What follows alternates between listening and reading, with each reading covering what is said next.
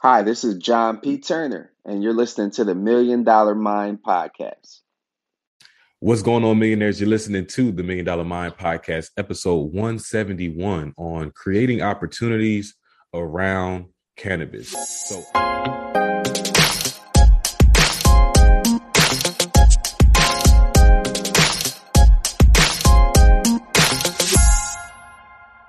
so I am super excited to have this conversation. We have my brother John P. Turner on the show, joining us for the first time. You guys are going to love him uh, and the energy that he brings, uh, and really the the value that he brings as far as awareness uh, for for what we're going to be talking about. Right, John is the founder of founder and owner of Boumaye, and Boumaye is the Boumaye is the first black-owned cannabis company to get cannabis cards 100% online.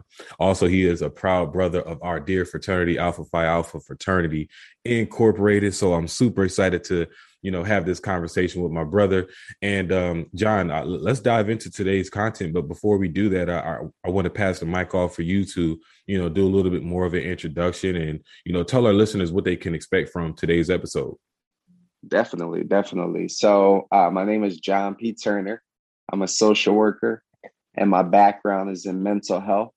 So, um, you know, today I'll be telling you about Boumaye, what the name means, some of the initiatives we have going on, and ways that you can get involved. Um, so, I'm looking forward to this episode because you know we're being allowed to use this flat this platform to tell others about how we deliver care. Mm. Hmm. Awesome, awesome, and, and that that's it. that's super important. How we deliver care, and also just when I when I hear about uh, just cannabis altogether, even though we are v- making very progressive steps towards you know what cannabis looks like in our lives and you know how people use it and how people feel comfortable with using it it's still it, it's still a, a, stigma. You can still sense a, a, stigma of the use of cannabis and how easily it's, it's talked about uh, in the black communities. Um, so, I mean, for, from your experience, do you kind of see the same thing? Do you still do you see it kind of being less of an issue? Where, where's your perception, of course, being in the industry on you know the stigma of the use and, and talks about of cannabis in the black community? So cannabis is a plant. Mm-hmm. Is a plant, okay, and uh, it doesn't need to be altered, doesn't need to be manufactured in any way. However, it's still illegal to have without a medical marijuana card. Ironically, mm. um, right. So propaganda throughout the years has supported the idea that people who use cannabis are evil, that they're deviant, that they are criminals, right? Then mm-hmm. the war on drugs happened. The war on drugs started targeting communities of color, in particular black people. Wow. Yeah. Wow. How, yeah. you know, the the same black people who have to resort to illegitimate sources of income because they're not getting these jobs because of barriers like a positive marijuana drug screening. So the work that we do is very important. Even if you live in a state that is recreational, like New Jersey, because having a medical marijuana card can protect your employment in some cases. Think about the pre employment testing or if you have, let's say, an accident on the job, God forbid, and then they drug test you to see whether you were under the influence of anything at the time you got hurt. Having a mm. medical marijuana card is like a prescription. Um, another example I like to give um, are pregnant women who didn't know that they were pregnant. Let's say six weeks pregnant, they smoke weed. They smoke mm. weed, right? Um, to deal with their issues, to deal with their depression, to deal with their anxiety, their PTSD, etc. So, having a medical marijuana card might protect their security with custody, right? Because they usually drug test both parents in custody cases. And then also, let's think about women who have delivered or are getting their prenatal care, a positive drug screen will get DYFS involved. Mm. Um, so go ahead. you, you say no, no, no. Else? Go ahead. No, no, no. Go ahead. I'm, I'm fine. No, so I was just going to add on to that because it, I mean, it, it, makes a lot of sense how the card, um, you know, acts as a prescription and can really, you know, protect you in a lot of cases where um historically you know we may not have been protected from the use of it right? So even you're saying even in states where the recreational use of cannabis is sanctioned it's still good to at least have um like the the the the, the card to protect you in like in case of like workplace accidents and you know other type of of situations where corporations still control um who they allow in and you know what would um you know what they're allow allowing to pass as far as if you use it or if you don't use it recreationally or not right and oh and uh it kind of depends on the company um, mm-hmm. regarding whether or not they recognize the medical marijuana law. And I, we put this specifically in our consent form as a risk. We talk about the risk and we talk about the benefit of medical marijuana in our consent forms. And in particular, we highlight that, hey, while this is um, you know, recognized as a prescription, as medication, as medicine. Some companies may not recognize that this is a prescription and your employment is at will, and you might be, you know, put on the employee uh, like a um, like drug mandated treatment, mm. or you lose your employment. So that's wow. the risk. Now, most companies are not even drug testing for marijuana anymore. Some companies are, but a lot of new companies and all these other things, they're not drug testing for weed. Why would they? It's it's medication. And if you mm-hmm. have a card, it's like, okay, you're good, even if you um, test positive. And that's the thing that a card can protect your freedom Mm. Wow, that that is an interesting thing, and I'm I'm I'm sure we're going to dive into it even in, in much more detail too, um, uh, John. And I, and I do want to take the take this moment to welcome our our new millionaires out there who will be listening um, for the first time, and even our millionaires who listen every single week, week in and week in, week out. Um, and also you, John, I want to welcome you to the Million Dollar Mind podcast as well. And all right, what's up, millionaire? So I know I shared this once, maybe even twice, but here's the third time. So I'm really starting to lose faith in business cards. And the reason why is because every time I get about 500 business cards, I use about 100, 150 and my business has changed. Whether the website has changed or just things are just changing, especially when you're a new entrepreneur you know, I've been in entrepreneurship just under five years. So, you know, things are still changing. You're optimizing, you're getting new websites, getting new Instagram accounts, and your business card really expires. So what I learned and what I love now is Popl, right? I have a Popl card right here in my pocket. And what I love about it is it's a physical card that I can put my logo on even has a QR code that I can scan or hold up to somebody's phone. And they have a virtual business card where I can update my information as much as I need to. I can share as much information as I want to from my phone number, social media pages, the whole nine. And I can also disable sharing that information if I want to as well. I definitely want you guys to consider Popl because as your business is changing, why spend so much money on these paper business cards when most of the times people throw them away and it's expired because you changed your business. So there's also going to be a link at the mm-hmm. bottom of this video for you to download Popl, get your business card, or if I hold it up close enough, you might be able to scan that QR code.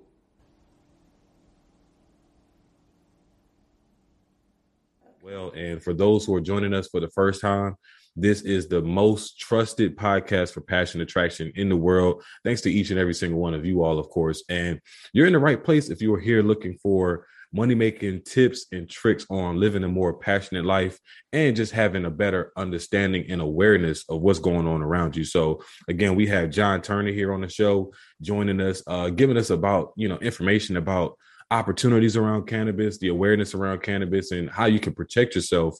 You know, for you know, if you use cannabis in you know the workplace, all kinds of things that a lot of people have questions about and may even be worried about to this day.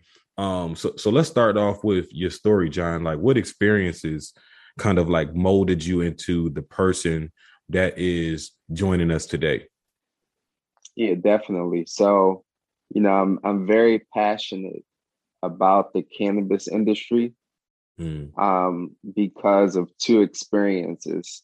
My dad, um, he is a defense attorney. He represents a lot of young Black males between the ages of 17 to 24 who are mm-hmm. facing real time for nonviolent marijuana related charges. Um, the second experience was my mom. Um, she had metastatic breast cancer and underwent a double mastectomy. Um, mm-hmm. And then she started using cannabis to treat her symptoms. Um, so when that happened, I thought back to, hey, um, I have my card now. What can I do to help other people get this medicine? and that's how I got into the cannabis industry. And I was uh, that was going to be my next question, right? So, like, why why go into the industry of cannabis and cannabis awareness and, and education? And it really sounds like just you know your experiences and seeing how you know imbalanced the, the system was at a, at a specific time. That really is what kind of urged you into you know uh, going into the the awareness and education piece of cannabis and this, would you say the same for going into um, providing you know uh, the medical cards as well yes um, actually when i got my own card um, it just made me feel like i can do something about these high prices i can do something about the process taking so long and that's why we maintain the standard of getting people their card in just two days. Um, mm. In addition, our price is a one-time fee, whereas other companies are charging 150 every one to three months to maintain a relationship with their provider. So, mm. you know, mm. we're the most efficient and we're the most affordable. And that's been the crux of our success in the community. Mm. That's that's amazing. Well, con- first of all, congratulations on you know providing, um, you know, such a a, a huge, uh, affordable and valuable service um to to the community. What what is the um, outside of you guys' process, and even before Bumaye, what was the the process of getting a marijuana card, and you know why was it so extensive at first? Well, I mean, it's all about profit for some companies. Um, before you had to go into a physical location to see a provider, provider mm-hmm. being a physician who's licensed to provide care through medical marijuana. Um, when the pandemic happened, they turned everything to the virtual option.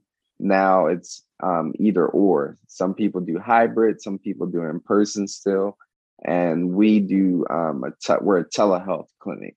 So all of our appointments are online. Mm, okay. And is it like online face to face um or is it like all automated online? Yes, online with a live person.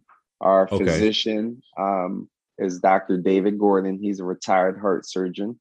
So, you know, he's a, he has a lot of experience with different medical conditions. Mm-hmm. Mm-hmm. So he's able to diagnose and also assess people's needs to find out whether this is really going to be helpful to them. And and and, what does what does that look like? Of course, it, it sounds like it's a lot of on your part a lot, a lot of networking has to go into it. How, how, do you go about you know vetting out and, and finding you know the the the physician that you want to work with or physicians that you want to work with? I mean we get a lot of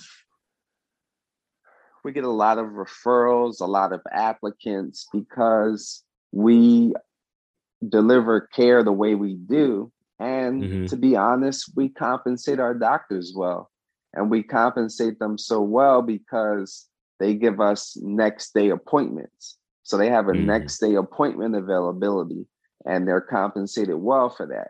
So without our doctors being happy, we wouldn't be as successful as we are. Right. Right. That's um that that sounds like the law of reciprocity right there. To to get you exactly. gotta give. So you just pretty much are taking care of others and others take care of you um in, in, in return. Uh, I love it. Um so I'm not sure if you um mentioned this earlier, John, because uh, I'm familiar with the meaning, but you know, for our listeners out there, what what does what is Bumaye? What does it mean, and how does that meaning, you know, match up with you you guys' mission and and you know plan to to serve?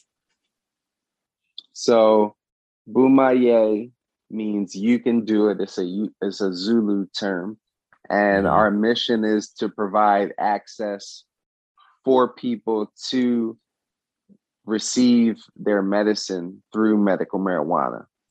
And we do this by approving people for their medical marijuana card throughout New Jersey and Pennsylvania.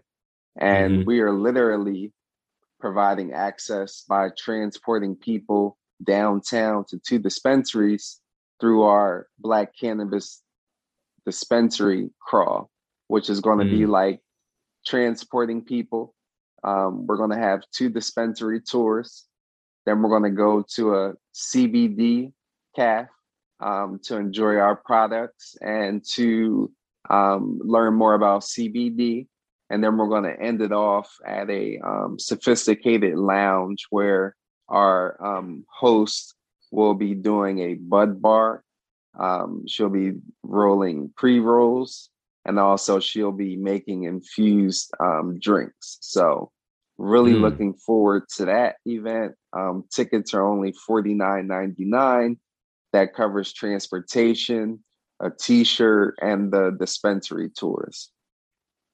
Mm, that's such a creative, um, like a creative event. It, you know, I've heard of bar crawls. I, have never heard of uh, a dispensary crawl. So, like, how how did that idea, you know, how was that idea birthed? And um, what what did that look like? You know, putting that together, and do you see yourself like doing more events in the future uh, with Bumaye? Yes, definitely. So we look at our data and we follow up with our uh, patients to see if they've connected to treatment um, six months out from their date of approval. So about 40% of our patients, the data indicated that they had not gone to a dispensary after they've gotten their card. So I said, well, what are the reasons why? We did another poll. The data indicates, well, because they don't know where to go and they don't know what to ask for. So that process is intimidating in a way someone connecting to care for the first time. They have low, what's called health literacy, which is like just being aware of how to navigate the healthcare system and knowing mm-hmm. about different conditions. So, um, you know, having the low health literacy and being intimidated by the process was a major barrier for people that connected care. So that's why we're literally transporting them downtown to say, hey, this is where you this is where you can get it, um, and this is what their products look like. Hmm. And so, wow, you, you said um, you, you said you said a lot there, John, and a, a lot that I, I, I'm trying to pick apart and highlight for our listeners because it, will be super helpful. Um, you mentioned data, right? Looking at the data and you know identifying you know certain numbers uh and demographics of people and um again some inequalities some some trends and for you like how are you able to pick apart the best data that applies to you know what you're doing and can help you you know create more. Because um, i'm just thinking about people who are even not in cannabis right? Because we had an episode i would say maybe a month ago uh, with a, a, data scientist and uh, someone who does ads.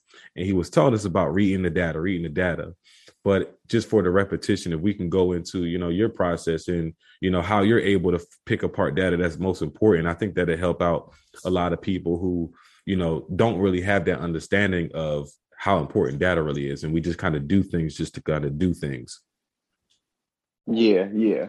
Um so we use data from square. Okay. Um it gives us a lot of good information um, so I download the data, put it into Excel, and I start averaging different numbers. Like I'll mm-hmm. average the uh, age of our typical customer, how many um, people we have by race, location. So like Philadelphia, Camden, uh, New York, New York. So, mm-hmm. you know, I'm able to just sort and filter the data. Either I know how to do it or I'll look it up. But a lot of support and sponsorship and partnerships are driven by data. So that's why I always harp on okay, what do the numbers look like? Mm. Cause cause men and women lie, numbers do not. the, the numbers yeah. don't lie for sure. And like do you um blast out surveys to kind of learn more about your audience as well and kind of things that they enjoy? Yeah, we do. Um, so we have a consent form for all of our um, surveys and everything like that. So mm-hmm. I usually send it out through um, like a Google poll, just different questions. Um, we do polls on Instagram. So we get data from a variety of places. Okay. Okay. That makes a lot of sense. I'm glad to hear. I'm glad to hear that. And I never even really thought about it from that perspective as well. How you mentioned that having the data um, makes it easier or even more practical to get sponsorships um, and investors and you know people who can really help you out um, in a in a financial way and even at a you know in a way of mentorship as well just from handing over the data and you know showing them the numbers and it, it, having the numbers is just easier for people to see it as something that they can get behind or or not. So uh, did you go to school for for any of this? Like what what what, what has been your experience of like you know uh, undergrad and even any graduate you know uh, degrees that you may have? And i'm just trying to get an idea of you know how you've been able to you know find these opportunities and, and, make these things happen, you know, with or without, you know, any previous history of like, you know, going to school for it. Yeah, definitely. So I would say that going to college is not a prerequisite for opening and starting a cannabis business. I know a mm-hmm. lot of business owners who may have GEDs or may have um, high school diplomas, but they've been in business for the last two years because they were resourceful and um, intentional about getting more income. So mm-hmm. I just want to say that for our listeners um, to encourage anyone who's thinking about starting a cannabis business to contact me and we can have a conversation to possibly make that come to fruition. Um, mm. So for me personally, I went to Temple University for undergrad um, I graduated with a degree in psychology. Um, then I went over to Rutgers and graduated with a um, master's degree in nonprofit management. Um, mm-hmm. And then, uh, you know, I have been in the mental health field for a while and um, for about the last seven years. And I've been able to just network. Um, I learned different grassroots efforts and techniques. So I do things like go on uh, different events and pass out flyers. Like today, I'm going to um, the Roots picnic to pass out mm. flyers. So, mm-hmm. you know, if you think about the foot traffic there, I'm always talking about medical marijuana and the benefits of it to people. And people get excited about it because we also have a referral program for $25 a person who schedules an appointment. And, you know, we give weekly pay. So we try to incentivize everything that we do so that we can also improve and enhance our communities. Mm, that's that's big right there. Improving the community, enhancing the community. I, I love the word community because you know even outside, as of course your your community grows, you know it makes it easier um, and even more beneficial for you to do more things like the dispensary crawls or even you know more events that you may do. And of course having a community of people that are like-minded you know moving towards the same thing it just it just puts that community and everybody in a part of that community in a in a better place uh in the long run. Uh so i, I love that that is something that you're you're striving towards of building a community. Um what what do you think are like the the in your opinion what are some of the things that are helpful for you for you know continuing to grow and build that community? Wait say that one more time i'm sorry. Yeah no problem. Like for you um what have been some methods or some okay. some some conversations you may have had that have been really proven to help you build out that community um, in in a way that you envision uh, it looking. Yeah, definitely. So I would say um, get involved in the community events for your industry. So mm. you know, speaking generally, even if you were in like the communications or PR industry, you would go to events that are specific to what you want to do or who you want to work with. So you got to have the right audience in front of you you can't just talk to everybody and expect them to jump on board with your idea. So mm-hmm. sometimes we give off emotional reactions when people disagree with us or challenge our idea about our organization or um, agency. So mm-hmm. I would say be open and flexible, but make sure you're talking to the right person because you know talking to the wrong person might be very discouraging when you might have an idea that can positively impact the world. Right right. Um it definitely can in, be uh, discouraging. Right. Uh case in point i was at a um 420 festival that was next to a some it was some type of pop-up shop but it mm-hmm. was definitely not marijuana related. So I couldn't tell the difference at first. So I went to the first pop up shop and went to different tables telling people about my business. And I was getting like these disgusted looks.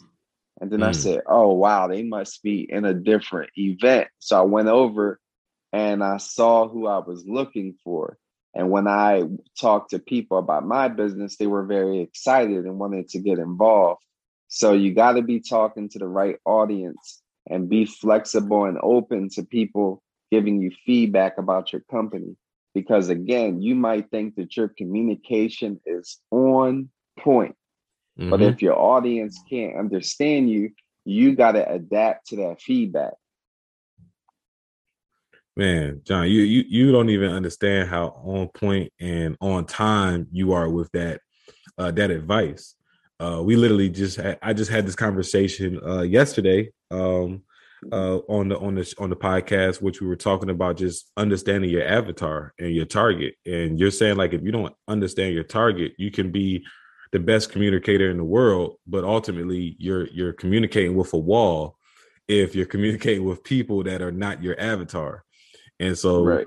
um that that leads to my next question then for you um though this may be a redundant question and it may seem you know obvious and clear um as far as you know who your target audience is but when you first got started how did you identify and really get specific as far as who your avatar, aka your target audience was, and what they looked like, what where they hung out at, what they did. How did you identify those things so that you can make sure to majority of the time put yourself in a space where you're communicating with that person definitely so i started looking at different hashtags on social media and i mm-hmm. found um, a young man named keith walker and he's an event planner in the cannabis space in philadelphia and the surrounding mm-hmm. areas so i found his page and he posts different events on his page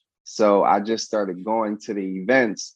And then as the face was associated with the name, you know, I started talking to him about my ideas. And then he was just very open and introducing me to people. And as I met people at the events, I got involved with what they were doing and they were vending at different events. And it, w- it just happened organically. Mm.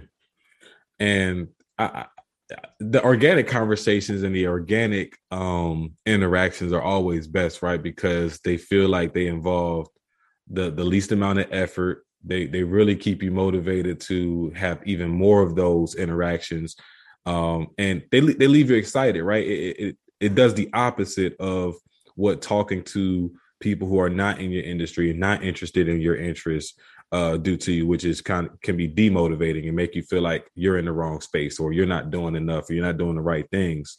Um, and it's interesting that we find ourselves talking about this um, at, at, this time, John, because I was listening to um, one of one of my favorite podcasters as well. Uh, his his name is David Shands, and he was having a conversation about you know doing the same thing of like networking with the right people and um, I believe he had a guest on there. Her name is Ronnie Brown, and they were talking about creating the table. And so when you go into these networking events and these spaces, as you mentioned earlier, of just finding, you know, uh, events and in, in spaces that match your industry, whether it's cannabis, whether it's you know uh, communications, whatever it is, um, it's not necessarily looking at the people that are on the stage and thinking, "Oh, I'm trying to be on the stage with them," but looking at the people that are next to you, looking at the people on the stage and seeing, you know, uh, what what we have in common and what spaces that we have for collaboration. Um, so in your industry, do you, or even just in your business, do you see it as a space that is more welcoming to collaboration, where you know something like that makes sense? Well, you know, nothing can be done in a silo. Nothing can be done on our own. Um, if you want to go fast, go alone, right? If you want to go far, go together. We've all heard that before. Mm-hmm. So, the industry that I work in, in terms of the community industry, we are all collaborative because we understand that nothing can be done alone. So everybody's really collaborative to the point um, where, uh, you know, when people are vending their, you know, non marijuana products, they will refer you to somebody else if they don't have what you're looking for. Mm.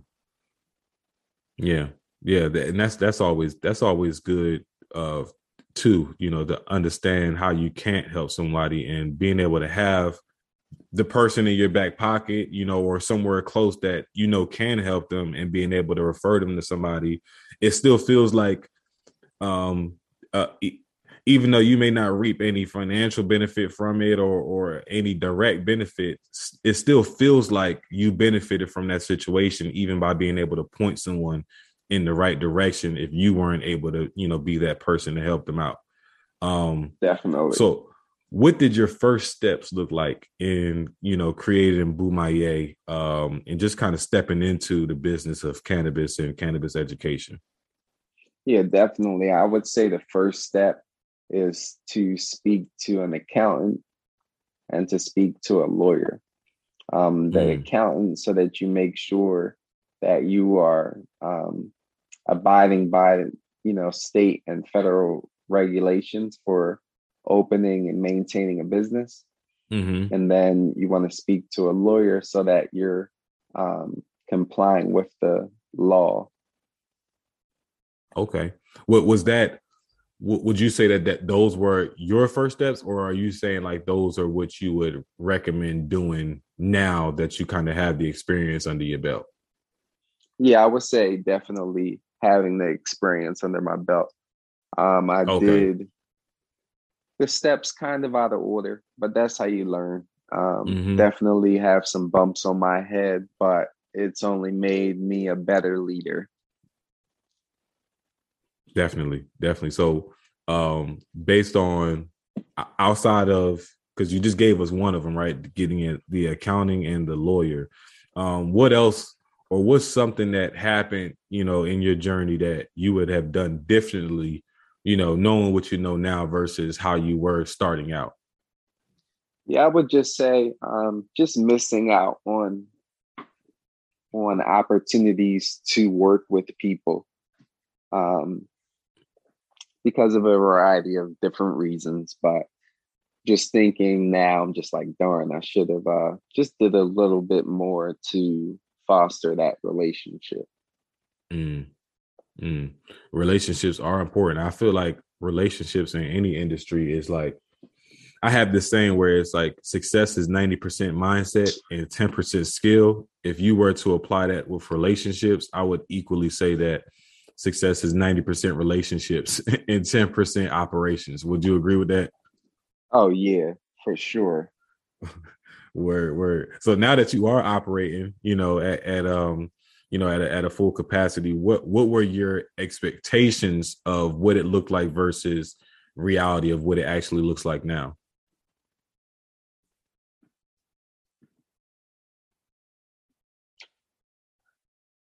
So initially, I thought I would have a store. Okay. Um, and I, that I would sell the CBD pet treats that we have, um, as well as adult CBD uh, products.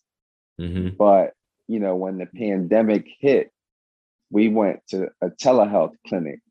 So the plan kind of changed from reality based on us adapting to the pandemic. Okay, okay. And so now with the pandemic, uh, it, it may it may be slowing down now. Do you feel like because of the pandemic that it, it it, may have been in your best best um your best favor not to uh have that storefront or do you still feel like having that storefront would have changed some things um, just for for business? Well, I firmly believe that everything happens for a reason. So mm. I can't dwell on what happened. I just have to adapt and try to do something, you know, to move us in a positive direction in the future. Mm-hmm. Mm-hmm. That that's a, that's a good point. That's a good point. You know, you don't want to really dwell on it. So John, it's interesting you say that because that is a skill that a lot of people um that a lot of people lack. And it is definitely something that you have to work towards and, and work on constantly. So for you, like how do you find yourself in this space where you can be okay with sometimes things happening against your favor, you know, things sometimes feeling like they're happening to you, but just adopting that mindset that things are happening for you. How, how do you get to such a, a peaceful space uh, in, in, that type of you know um, place of mind uh, when, when dealing with things like that? I mean, like you said, it's a skill that you have to work on almost daily. My mm-hmm. dad, um, he kind of said something to me that stuck, that has stuck with me since he told me in was that 2000 11, 2012 ish, he said, John, don't sweat the small stuff. It's all small stuff. For me, mm. that kind of changed my life because I had to look at things. I'm like, well, what's inside of my control right now? And I'll try to work on what's in my control. Everything else, I just got to be at peace with because it is what it is, unfortunately, sometimes. Mm-hmm. It is, it is what it is. Uh, and, and I, I, like that. Don't what what was that quote that your your dad said again? Don't sweat the small stuff because it's just small stuff. Because it's all small stuff. It's all small stuff. Mm-hmm. Wow. I, I, love that because in the grand scheme of things, it, it really is all small, right? All all these experiences that we deal with on a daily basis, it, it happened in that day. So that is, in essence, what makes it small. Because at the end of the day, the only thing that is big is the person you become from all of these small experiences and these small happenings that kind of mold into the big thing, which is you. Ultimately, I, I love that that that mindset. Um, so I mean, while we're on the topic of resistance and you know dealing with these small stuff and, and the happenstances of just obstacles in, in, life in general, what type of resistance did you get at first um, and initially, and how did you overcome that resistance? Um, you know, just throughout your mindset, you know, practice, whatever. How did you overcome some of these things that kind of stood in your way, or potentially halted you from starting Boumaye?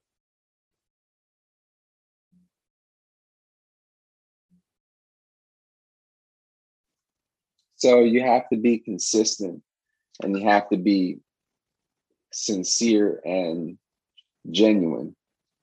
So I attend these community events to be consistent and to make sure people associate my face with my name as well as with my brand.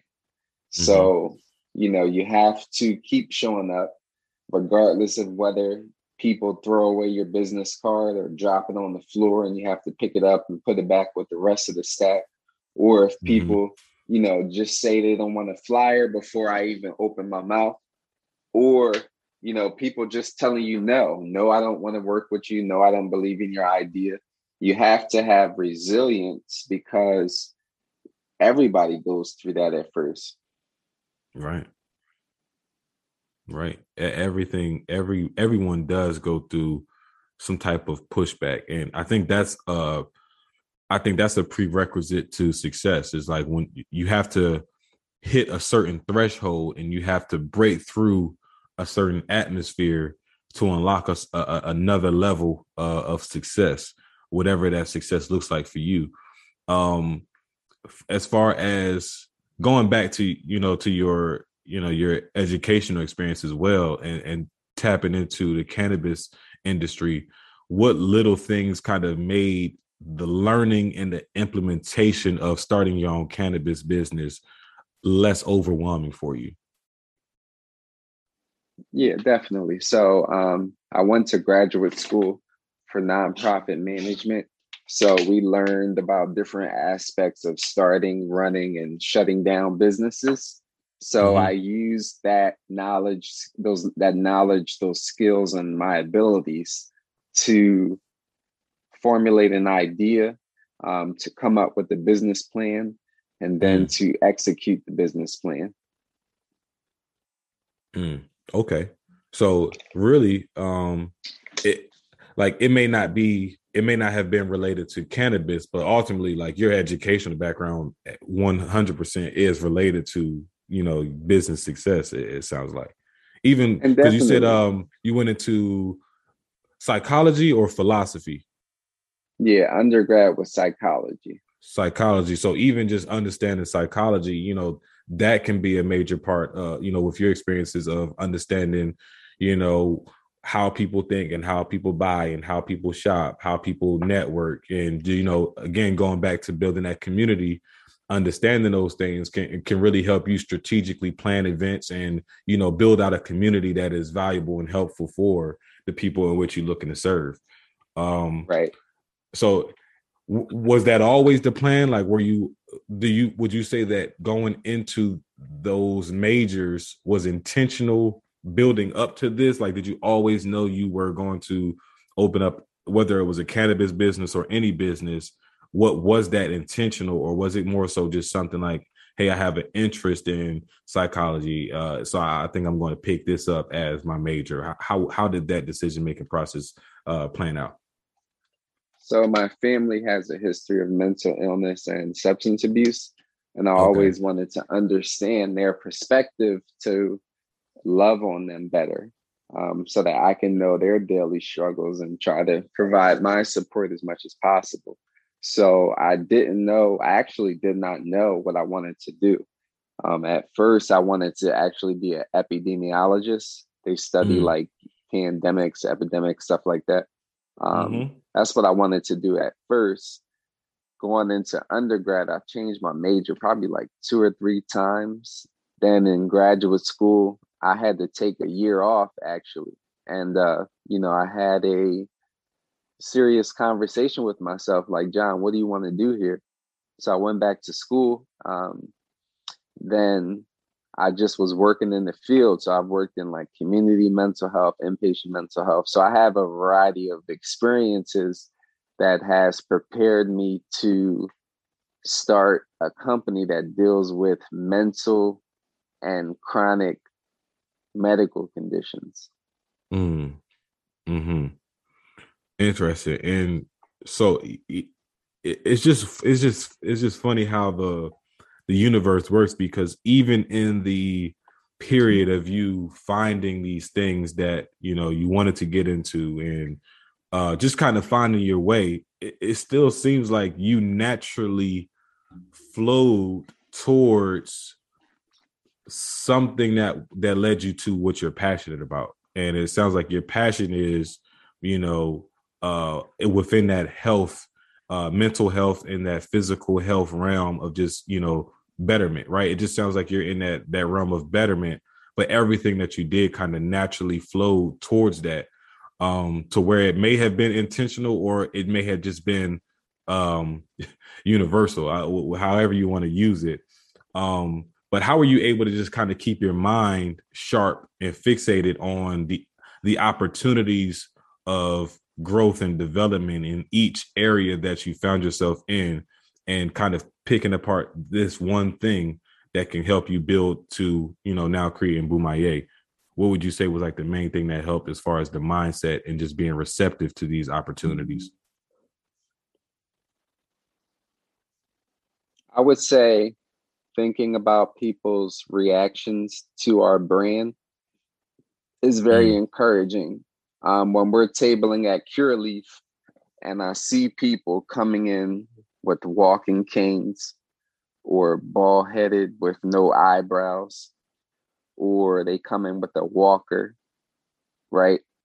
These mm-hmm. are all reasons that make it evident that our patient population needs us. So those people who wear who who walk with a cane because of chronic pain, um, those people who don't have hair or eyebrows because of cancer, or those people who walk with a walker because of MS. So you know it is a constant reminder when I see our patients that we have to go through whatever it is we have to go through. Don't sweat the small stuff mm-hmm. and be resilient. Don't sweat the small stuff and be resilient. And um resilience, though it has one Webster dictionary, uh, one Webster definition. I feel like it can have many meanings, you know, depending on the situation. Uh, for you, John, what does resilience look like for you? What what does that ultimately mean? Um,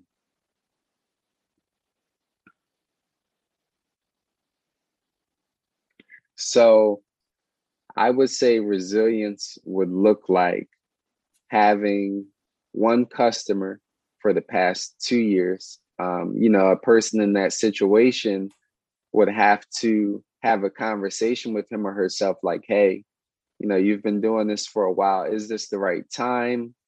Are you the right person to be the face of the company, etc. Um, mm-hmm. So our resilience looks like having just a couple of weeks where there are no patients. You know, it might be from like April 28th to May 15th without any patients. But the way we continue getting patients and increasing the volume is by passing out flyers, passing out business cards. So you have to meet people where they are. You got to meet people where they are. Um, and a part of, again, going back to that res- uh, reciprocity, meeting people are where they are is also how people learn how to meet you where you are. And it's that um that constant exchanging of energy and, and give and take. And um if you are always giving and no one's meeting you where you are, it would make them not want to, you know, continue the, the relationship and vice versa. So I'm a firm believer of what you just said, you know, just kind of meeting people where they are, meeting people in the middle, um, finding ways to create those win-win situations. That's huge as well. Um, you know, just kind of creating a, a, situation where we can all win and where we can all benefit um, and reap the benefits, you know, from the from the relationship. Um, so what did you enjoy or what do you enjoy the most about the process and the journey into you know entrepreneurship um, and just the cannabis education industry in, in, general? What do you enjoy most about that process and that journey? I enjoy well mm, let me say it like this. The tough situations are what make us stronger and the tough situations are um, what we look back on as something that build our built our character and our um, team building skills. So you know what we're going through right now is only temporary. It will not last forever. Um, so I just like to remind myself about that when tough situations arise. Awesome, awesome. I, I love to hear that, and John, I just um, one want to say I, I, appreciate you just for just you know sharing your insights and, and, and being super open about sharing your experiences and you know your purpose, your your why for getting into into cannabis. It, it really is encouraging, and I'm sure a lot of our millionaires, whether they're you know interested in getting into cannabis as well or any type of business, I still feel like a lot of these these gems are transferable as far as helping people get to where they want to be and adopting the certain mindsets that they need to adopt uh, to get to where they want to be as well. Um, but with that said, we are getting ready to transition into uh, our next segment, which is our rapid fire round.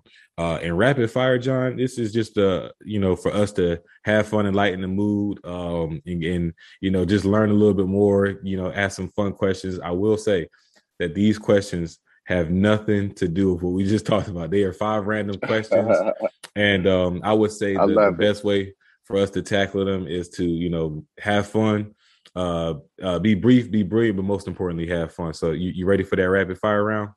Let's do it, brother. Awesome. Let's get it. For the first one, we got what is your most unusual talent?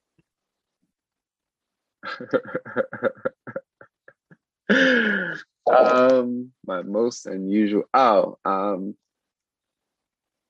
I can make my finger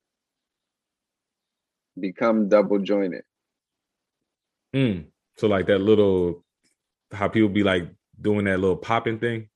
Yeah, yeah. Okay, yeah. I definitely can't do that. I already, I just got arthritis just from thinking about it.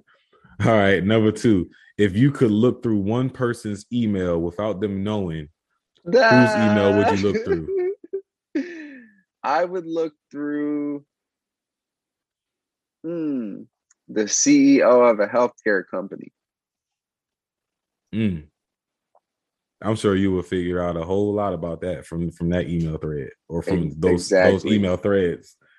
exactly. Okay. Um, would you rather be the most popular kid in school or the smartest kid in school? I would say the smartest. Definitely, uh, I'm definitely in agreement with that. The smartest, for sure.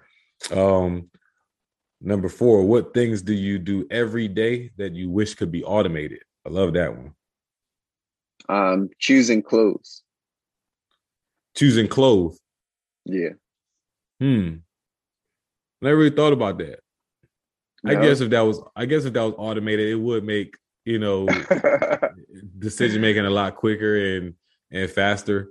But for you, yeah. you're not worried that it would take away from like the your your creative expression or like you know uh, it wouldn't take away from you if it was if it was automated. I don't know. I would have to try it first, honestly. right. I know right. that is a um pain for me because mm-hmm. I'm either picking out an outfit for work or I just wear all black like scrubs.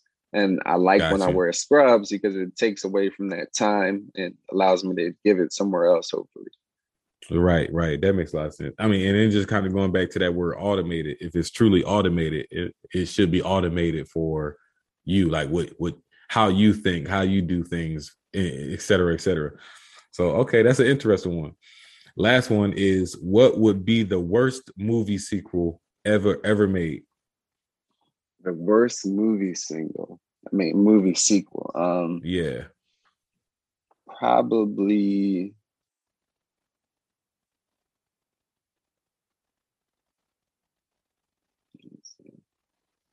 Oh, um, Jackass.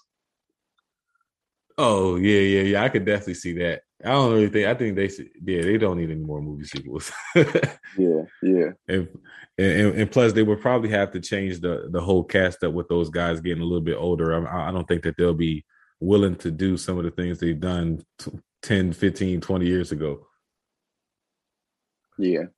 All right. So uh man, John, I appreciate you for sharing that rapid fire round with us. Um we getting ready to wrap things up. And before I I let you go, I do have a, a couple more questions for you. And um, you know, the first one is uh the red pill, blue pill. So we love to do this uh this red pill, blue pill scenario with our guests, and we're gonna switch things up. So instead of you know me giving you a red pill, blue pill scenario that you're gonna pick, I, I want you to give our listeners uh, a red pill, blue pill scenario to pick from. And what I'm gonna do is I'm gonna put that scenario in the polls on our Facebook mastermind as well as um, in you know on the Twitter polls as well as on uh, Spotify as well. So people are gonna be able to vote on which pill they'll pick. So if you could give us any red pill, blue pill scenario, what would it? What would what does that look like?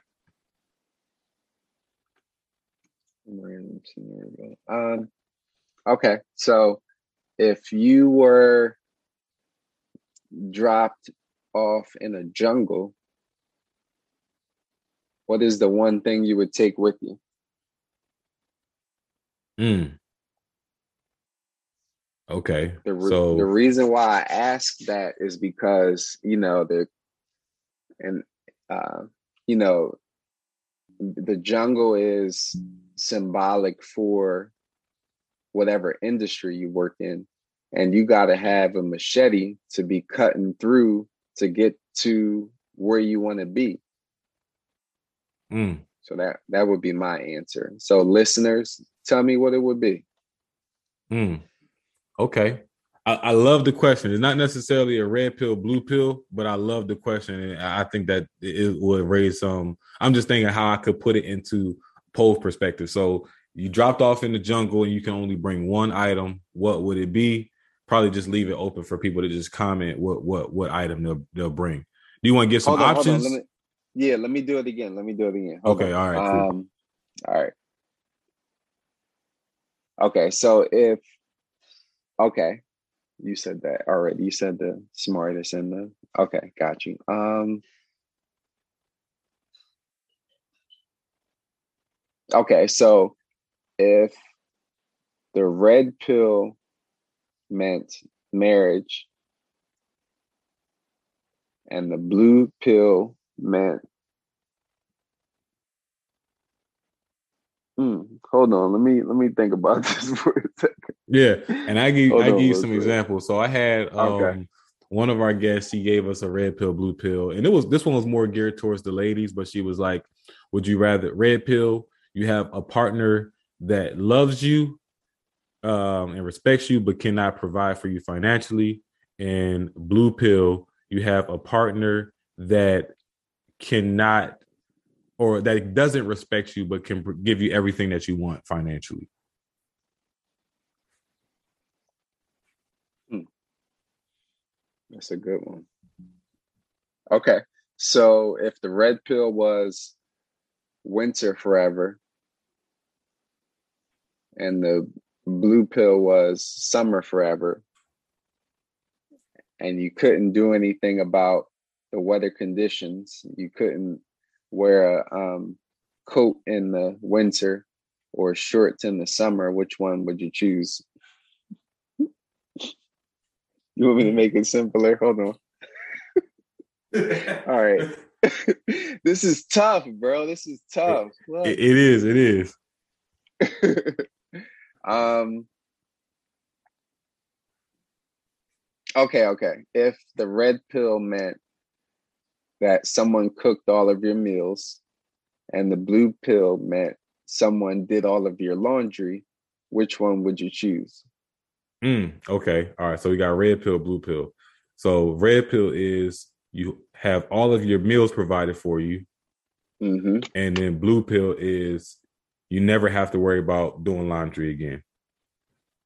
Mm-hmm. I like I, I, like I like that red pill blue pill scenario. I'm still going to ask people the jungle question. I still love that question. So we're gonna we're gonna have we're gonna have both questions in there in the group, and I I, I definitely want to welcome you to you know tap in and join our Facebook mastermind as a, way to network with some of our millionaires who tap in with us, and even for you to even monitor and, and see how people respond to those questions as well. But so again, for our listeners we have two we got two questions now that y'all y'all going to answer. The first one is you dropped off in the jungle. You can only bring one item. Which item are you bringing? And then we got a red pill blue pill question which is red pill you're deciding to go with a life of never having to worry about food right? You have someone who cooks all of your meals for you and brings them to you hand homemade and then number two, the blue pill is you don't have to worry about doing laundry again for the rest of your life. Which pill are you taking and which item are you bringing? I appreciate those questions, John. That was a, a, definitely a fun way of getting some engagement out of our listeners. And now this question is, you know, more for you know for you to talk to the people, uh, you know, additionally as well. And uh, if you were to, you know, you were dropped off in the jungle and you stumble across a spitting image of the of the 18 version uh 18 year old version of yourself. So you are this isn't you but it's a it's a it's an 18 year old boy and he is a spin image of who you were at 18 what would be some advice you would give to that 18 year old definitely um give people grace mm. you know everybody's doing the best that they can with what they have. Mm-hmm. That would be it. Yeah, no, I look. That's a super lean way of, of putting it, and I that's the that's the word of the quarter for me. Grace and giving people grace, and um, ever since I've had um, a conversation uh, with one of our guests uh, a couple months ago, that has been the the focus of just my life in general. Just giving myself grace, giving others grace and understanding that, you know, I'm human. We make mistakes. But most importantly, it's not just about making a mistake and saying, oh, I made a mistake, but it's learning from that mistake and just saying, hey, I made this mistake, but I can learn this from this. And that's ultimately what giving yourself grace is. Um, what, what what would you say that giving yourself grace looks like for for you? So I'm a social worker by training and I work in discharge planning. So mm-hmm. that means that when people are ready to be discharged from the hospital, I'm the person who um, makes sure there's a safe plan for their next form of treatment. So, grace for me looks like being understanding when I'm working with difficult patients or difficult families that they are only advocating in the way that they know how to advocate and that their loved one is in the hospital and they're so concerned that their emotions are being exhibited and it's affecting their ability to communicate in the way they want to communicate. Mm. Mm. Man, that, that's that's a powerful statement right there, and it's it's so much to unpack from that. Um, but the biggest thing that I, I've kind of unpacked from that is just not, you know, not understanding or not having a, a positive relationship with yourself and with grace. Uh, it, it definitely impacts on how you communicate with others ultimately. Yeah, for sure. Definitely. So Hey John, it's it's been a pleasure having you on the show, and um, I, I I definitely want to give you this the space now um, to to talk to our uh, our listeners and you know tell us a little bit more about what you have going on and, and tell us where we can find you. And also if you having that dispensary crawl uh, in the Philadelphia area coming up tell us you know when that um, when that takes place uh, where we can find tickets and any way that we can get involved with uh, other things that you have going on in the future. Definitely. So um, Bumaye is the first black owned cannabis company to approve people for their medical marijuana card in just two days um, in addition to medical marijuana cards, we also specialize in CBD pet treats as well as cannabis themed apparel. So we are a telehealth practice. Um, we have our own physician and we operate throughout Pennsylvania and New Jersey with the plan to expand into Florida this summer. Um, so you can find us on social media at Bumaye USA on Instagram and bumaye.org on Facebook. Um, also, my number is 267 563 6707. And we are currently planning a Black Cannabis dispensary crawl in Center City, Philadelphia. Um, and we are going to transport people downtown to to dispensaries. Um, then we're going to a CBD shop. And then lastly, we're going to end things off at a um, consumption lounge, um, meaning that people will be able to use their product, um, get more information on their product, and just enjoy and network um, in the space that we're creating. Awesome, awesome. That sounds like an amazing event. If I was in Philly, I definitely would be partic- uh, participating myself, John, just to you know uh, be in that that that space. Uh, but for all you millionaires who are in the area and are super interested in you know learning more about that event and other events that Bumaye bring, um, and just how to be involved in the in the community in general, definitely reach out to John. Um, you know, at those social tags that he mentioned, and be a part of the community. Um, and you know, John, I gotta say again, I, I, appreciate you for taking time out of your morning to you know have this conversation with us and and the millionaires out there who are tuning in. Uh, and as always, again, for our millionaires that are tapped in, I'm super thankful to have you all a part of the show week in week out you guys do the thing with you know engaging with me giving me you know feedback you know letting us know what types of topics you guys want to hear from saying hello when you see me on the street that's that's exciting as well uh, so I want to thank you all in advance for becoming the change agents that you're bound to become, especially as you apply some of the principles you heard today from John. Um, now, if you listen to this episode and you really relate to a lot of what has been, you know, talked about, and after tapping in with us, you really feel motivated to make some changes, step into a new industry, network, and connect with people. I want to encourage you even more to network with John and especially if you are you know interested in getting into cannabis and cannabis education you know John being you know someone in the industry will be a great person to reach out to for information on you know how to start uh you know a cannabis business or even how to collab and network with other people who are in the business like John right? So that's that's I'm saying all that to say this closed mouths don't get fed. So this episode was brought to you in in with the intention of you learning more uh, bring being more aware of what's going on around you and connecting you with people who are really doing the thing so that you can connect with them and network in that in that space. So john again it's been a pleasure having you on the show. Uh, i'm your guy kai speaks. You just heard from john p. Turner the owner and founder of Bumaye on opportunities and creating opportunities around cannabis. Just remember to keep focus build momentum and drive results so you can live peacefully. Peace.